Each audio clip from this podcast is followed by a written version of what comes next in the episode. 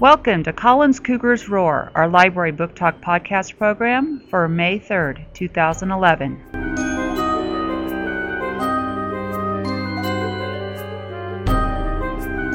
Today, Naomi from 3A is going to tell us about a really great book by one of her favorite authors.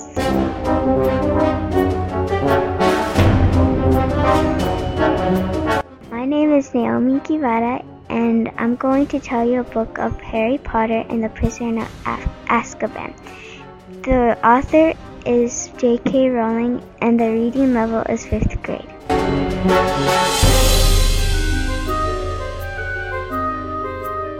This book is about a boy named Harry Potter.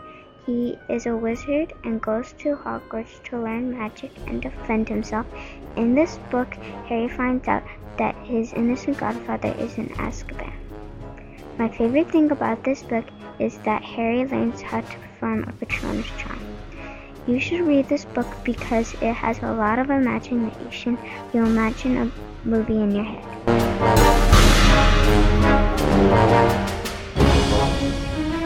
Thank you, Naomi, for telling us about Harry Potter and the Prisoner of Azkaban. Boys and girls, if you'd like to read this book or one of the other great Harry Potter books, come on by the library and check it out.